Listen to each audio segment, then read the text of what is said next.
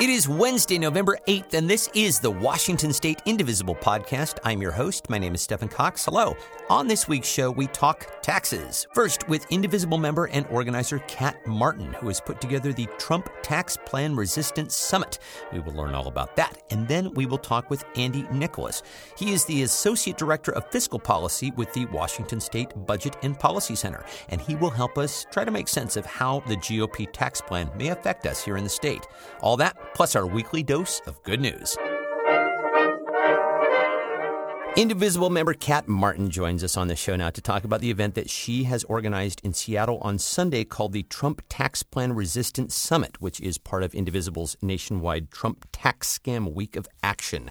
Kat Martin, thank you so much for joining us. Hey, Steph, I'm glad to be here. So where did the idea for this event come from, and how did you wind up organizing it? Well, I am probably a pretty average indivisibler these days. I really fell into becoming an organizer by accident. I participated in the Women's March in January and literally accidentally ended up co-organizing the Tax March Seattle. I kept up with it a little bit after that and was invited back to Washington, D.C. this summer to meet with the national organizers. And I came back from that just really fired up and ready to do some good work here in Washington State. Great. And so now you have this conference that is planned for Sunday. Let's talk a little bit about that. This is a one-day planning conference focusing on tax policy and in particular fighting back against the GOP tax bill. You are going to have Indivisible's policy manager, Chad Bolt, who was on the show with us a couple weeks back. And then you've got a keynote address from Seattle area venture capitalist and philanthropist Nick Hanauer. The day will focus on creating action plans for fighting back against the Trump tax plan. Tell us a little bit about the itinerary. What can attendees expect? Well, the first thing I think to mention is that people might want to come to this because taxes are daunting. People don't often know how to discuss taxes or how to analyze tax plans really beyond general talking points that they might get from their members of Congress. Right. Things like sound bites that you hear, everybody's going to get $4,000 back. That sort of thing. Being able to respond to that, to understand that, and to be able to answer to it. So I guess I would really look for people to walk away with three things from the event. I'd like for people to have a deeper understanding of what the proposal itself entails, what the Tax Cut and Jobs Plan, as it's currently called, entails, what's really included in it. That's a moving target right now because I'm locked up, but basically we have kind of a sense of what they're trying to do, how it's going to affect us personally and as a community and as a state. Washington State gets about 25% of its budget from federal money. If this tax plan goes through, we are going to need to really rethink how we do things here in the state of Washington. And lastly, how you talk about it, what you can do about it. Great. So it sounds like you're going to be arming people with information all across the board. You know, people who are unfamiliar with Nick Hanauer might be a little surprised to hear that you've got a venture capitalist as part of this event. Tell us a little bit about him and why you've included him. Nick Hanauer is an amazing person. For people who aren't familiar with him, I encourage them to, whether or not they attend this event, to look him up. Watch some of his TED Talks, perhaps read some of his recent journal articles, or even pick up his book.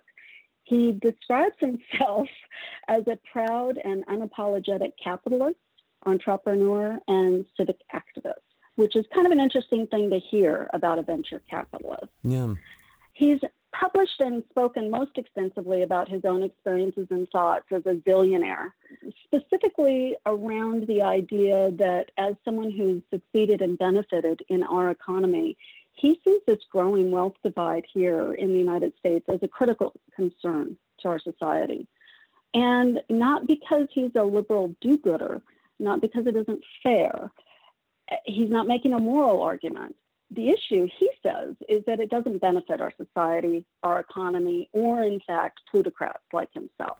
In what way, and I don't want you to necessarily speak for him, but in what way does the current system not benefit plutocrats like him? It seems like the 1% is doing pretty well under this system. The 1% is doing great. And the system as designed is going to increasingly transfer wealth to the 0.01 percenters like himself. The problem, he states, is that it's not sustainable. Got it. That any thriving capitalist economy in the world has a thriving middle class. Without that, you ultimately end up either devolving into a feudalist state or with some kind of an authoritarian regime. In other words, pitchforks at the door. Right, exactly. Well, the authoritarian regime sounds like music to the ears of our current POTUS. So that's definitely something to push back against. So in addition to the Indivisible groups that you were hoping to attend, you're also hoping to get people kind of from across the grassroots board. Who else are you hoping is going to show up on Sunday? Well, the groups we've reached out to most thoroughly have been Indivisible groups, of course. But pretty much any progressive group or cause has also been hopefully rounded up in the marketing we've been doing for the event. We do have some folks from the progressive Democratic wing of a couple of states coming. We have Indivisible groups. We have some progressive organizations who will join us.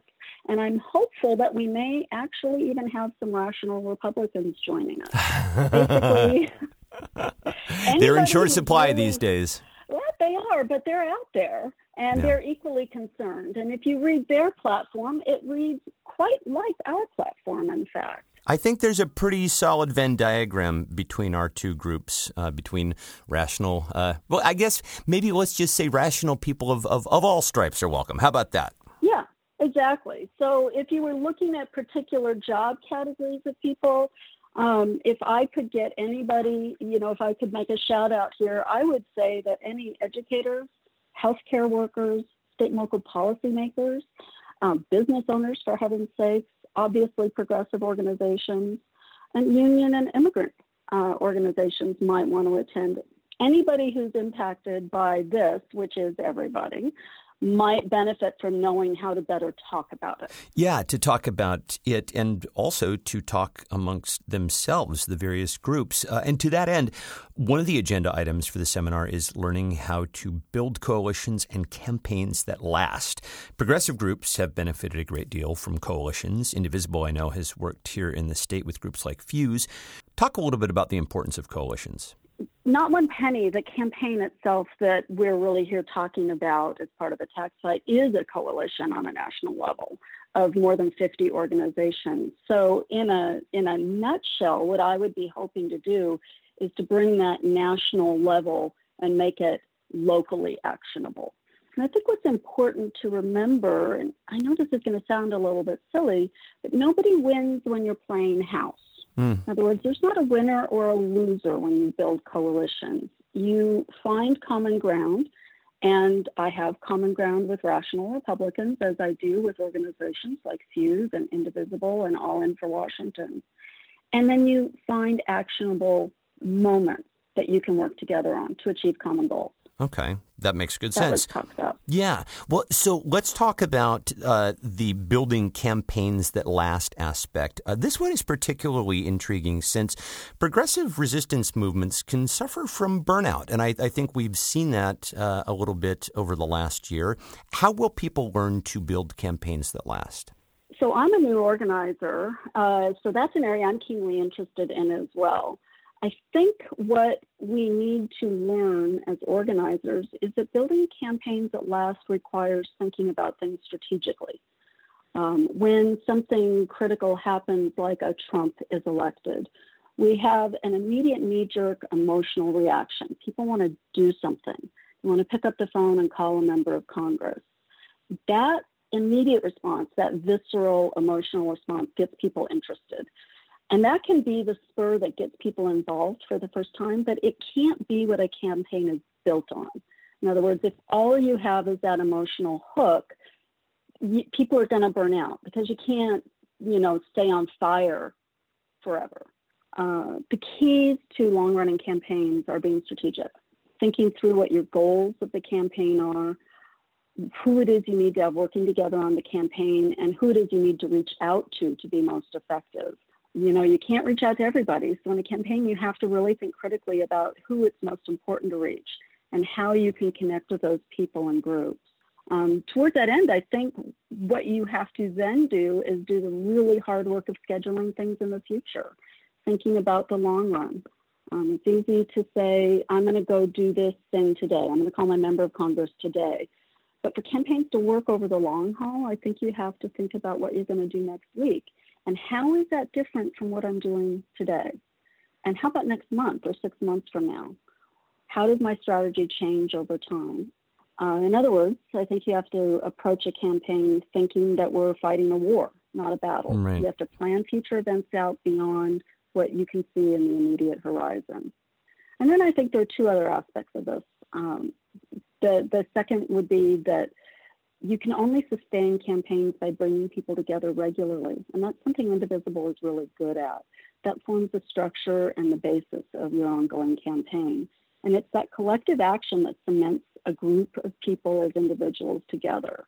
When they get together regularly, they feed off of each other's energy.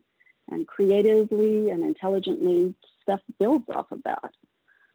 Lastly, I'd say that you have to continually educate people on issues that arise in the campaign. We tend to think that because we've studied something deeply that other people know what we know, or that once we've had a discussion on a topic that people will understand it and remember it. And that's not the way human beings learn and invest in subjects.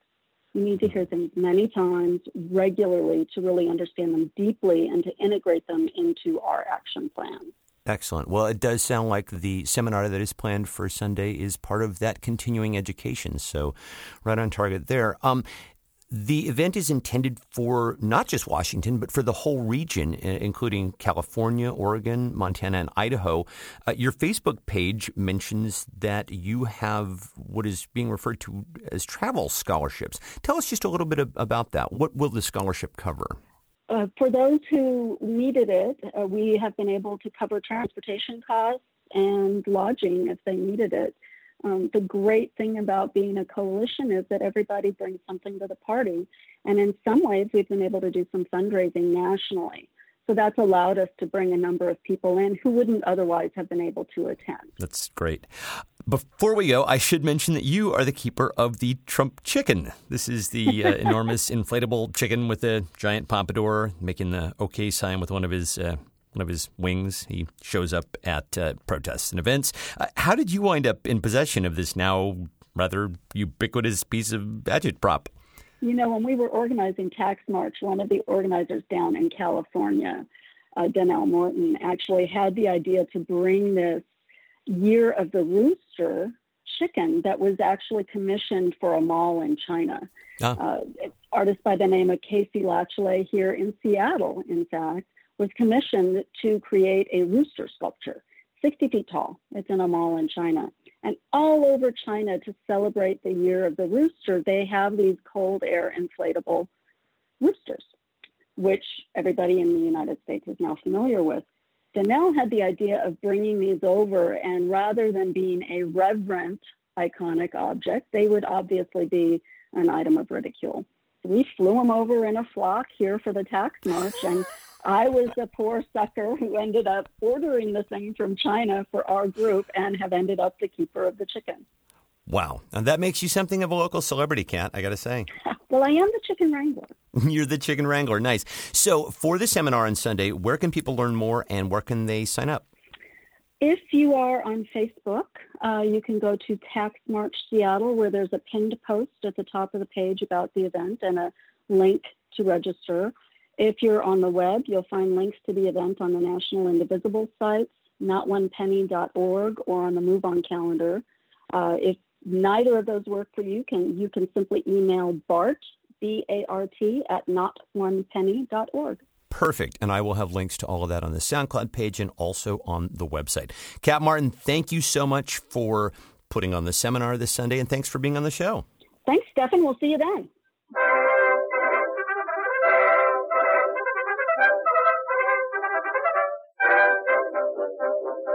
It is time now for this week's Dose of Good News. What, you ask? No call to action? Well, here's the deal.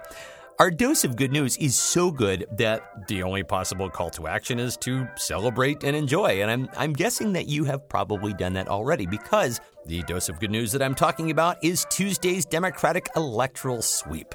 Shall I count the ways that it was awesome? Yeah, I think I'm going to. So first, we had a decisive victory in what was the most watched race of the day, the governor's race in Virginia. Democrat Ralph Northam won a decisive victory against Ed Gillespie, who ran a campaign of divisiveness and fear. I think we can call that a Trumpian campaign, and I think we can also say that the politics of Trump lost last night. Also in Virginia, a transgender candidate for the House of Delegates by the name of Danica Raine beat her challenger. Oh, and did I mention that challenger wrote the state's discriminatory bathroom bill? But wait, as they say, there's more. In the House of Delegates races across the state, Democrats picked up 16 seats, bringing the balance of power to within one seat. And there are some races that are so close that they are being recounted. Did I mention that Virginia fought on the side of the Confederacy? No? Well, I'm doing that now. Speaking of states that fought for the Confederacy, Democrats in the House of Representatives in Georgia picked up 2 seats, both of which were absolute shockers because, did I mention, this is Georgia, and both of those seats have been solidly Republican for decades. And in New Jersey, where a Democrat replaced Chris Christie, Hoboken elected its first Sikh American as mayor. This after some postcard mailers essentially accused him of being a terrorist. By the way, I think it is worth noting that this is the first race that we have seen in the year since the 2016 election that wasn't a special election to fill a vacancy left by a Trump appointee. Now, why is this important? Because administrations always try to select cabinet members from the districts they think are going to be safe seats. So the deck was always stacked against Democrats in all of the races that we saw this year in Montana, Kansas, and Georgia. And even though Democrats lost by far smaller margins than they ordinarily would have in those races, they were still, losses. But last night was a general election, and that went decisively for the Democrats. And I have deliberately saved the best for last. Here at home, Democrat Manka Dhingra won her state Senate race in the 45th Legislative District handily, and this turns control of Olympia and the state over to the Democrats. Also, Seattle will have its first female mayor in almost 90 years. So, all in all, just a great night for Democrats and a solid repudiation of the Trump agenda, all of which I am sure will have ramifications for the races to come in 2018. So, stay tuned for that. And there you have it. That is this week's dose of good news.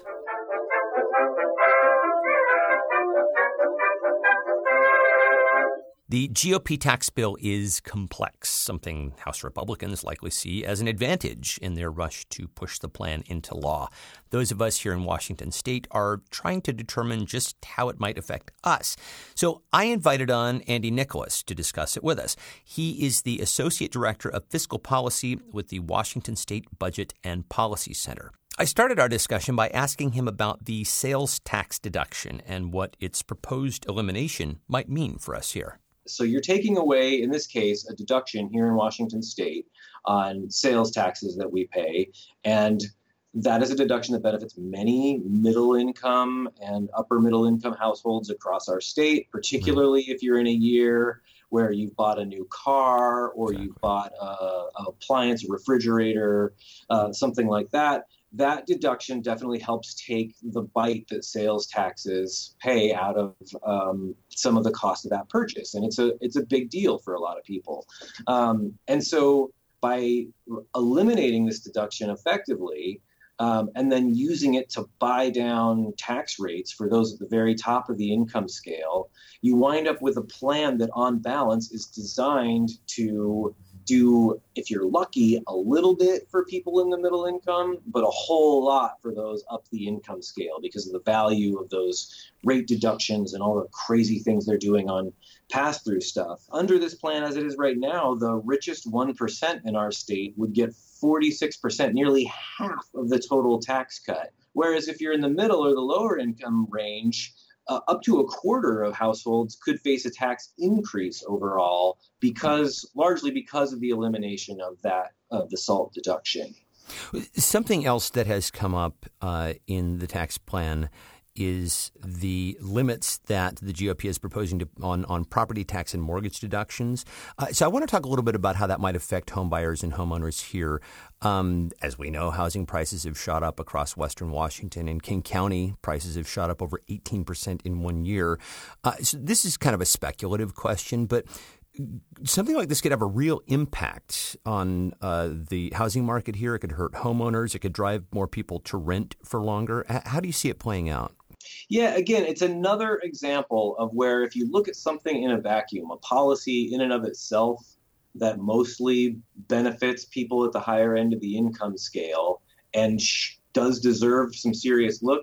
But again, they will walk back this deduction, cap it at $500,000, which in this housing market is not a whole lot for a house. Right. We purchased our house back in, we were fortunate back in 2010 for $330 or something like that. And now it's worth over $500. And so if we were buying now, and the Budget and Policy Center is a great gig, we are not at the top of the income scale by any stretch of the imagination. And that's true for thousands of Washingtonians across our state. Now we would not be getting the full value of that deduction on our house. And housing costs, aside from just rent and the cost of housing, it's getting more expensive to live in general. And that's a really important thing for lots of families, especially those with young kids that are trying to make ends meet. So again, it's taking away a deduction that does disproportionately benefit people at the top of the income scale, but is a real lifesaver for people in the middle end of the income scale in order to reduce taxes for those at the very top. Yeah, it's getting to be a pretty familiar refrain. So we've been hearing that pretty much everyone will be getting some form of a tax cut, but from what we've seen, the cuts for most people just aren't very substantial. What sort of tax cuts are Washingtonians looking at with this bill? If you're at the top of the income scale in Washington state, you get almost $90,000 per year in a tax break. Your taxes will go down by that much. If you're at the poorest end of the income scale, your average tax cut is about $120. And that amounts to what you say, 0.6% of your income. Yeah, actually, it's now 0.5. Wow. So you get an after-tax income boost of around half a percentage point if you're at the bottom end of the income scale, whereas you get a almost 4% boost if you're at the top end of the income scale. So no matter how you look at the numbers, it is heavily skewed toward the very wealthiest households in our state and our nation. Yeah. We don't have a CBO score yet. That is coming. But we do know that this bill is going to explode the deficit by some $1.5 trillion. That's the number that's been on the table since the very first House bill. Most experts expect that this GOP Congress will try to pay for this down the road by slashing a number of social services. That's what they've done in the past, particularly under Bush's tax cut, where they tried to privatize Social Security. Specifically, what are some of the cuts that we are likely to see here in Washington? Yeah, just to step back and remember that while we're doing economically pretty well as a state, that it's not going to be any surprise to any of your listeners that we have some serious issues that we're grappling with here at home, that homelessness is a big issue, housing costs, childcare are big things. These are all things that are going to be in the crosshairs going forward. The proposal to get rid of the ACA was a perfect map of what they want to go after. And Medicaid is extremely important program for, it benefits everybody, but directly it helps those at the bottom end of the income scale who are getting mental health services, getting treatment services. On homelessness, food assistance has long been in the crosshairs. I don't know why. Just supplying people with food is just apparently just abhorrent under this strange conservative ideology. Yeah. But there's SSI, supplemental security, which is a big investment that helps us deal with homelessness and provides people with a little bit of cash assistance to help make ends meet while they're getting services. So these are the kinds of things that really benefit our communities all across our state, and they're going to be in definitely in the crosshairs. And you know, it's also from a higher level economic perspective, it's also important to remember that these are dollars that are going into our state right now that people are, you know, turning around and spending back in the local economy. If we start sucking $1.5 trillion nationally out of states, that's going to have an impact on the overall economy. And so it's troubling in a whole lot of ways, from a human impact to what's the aggregate impact on our state economy. The idea that you're going to be cutting some of these important investments should be deeply troubling to your listeners and to all Washingtonians. Absolutely agreed. Something else that I think is interesting to talk about here in terms of its impact in Washington is the corporate tax cut and what we are seeing. And we talked about this with Chad Bolt a couple of weeks ago. But what we're seeing here is a cut from a 35% rate for corporations down to 20%. That's what's being proposed. How do we see that impacting a lot of the major industries that we have here? I mean, we have Amazon, we have Boeing, we have Starbucks, we have a number of major industries here in Western Washington. How do we see this playing out there? Yeah, and as Chad mentioned in the previous podcast, this whole 35% top rate thing is a complete myth. Like, yes, statutorily, that's the top rate, but the effective tax rate is the one that you actually want to look at. What do they actually pay after they've taken all their sort of deductions and loopholes and everything? And that winds up being about 14% in the real world, right? Yeah. And for the big corporations that you mentioned that are located here in Washington state, it's considerably less than that. It's fascinating that really, what rates do they ultimately wind up paying then? It's less than 14%, you're saying? Oh, in some years it's negative. And Boeing, just between 2008 and 2012, all four of those years, not only did they pay nothing, they got refunds. Their effective tax rate was about negative 5.5%. So taxpayers are basically subsidizing these companies. Yeah, the same thing is true of other big corporations here. CenturyLink had a negative 5% rate.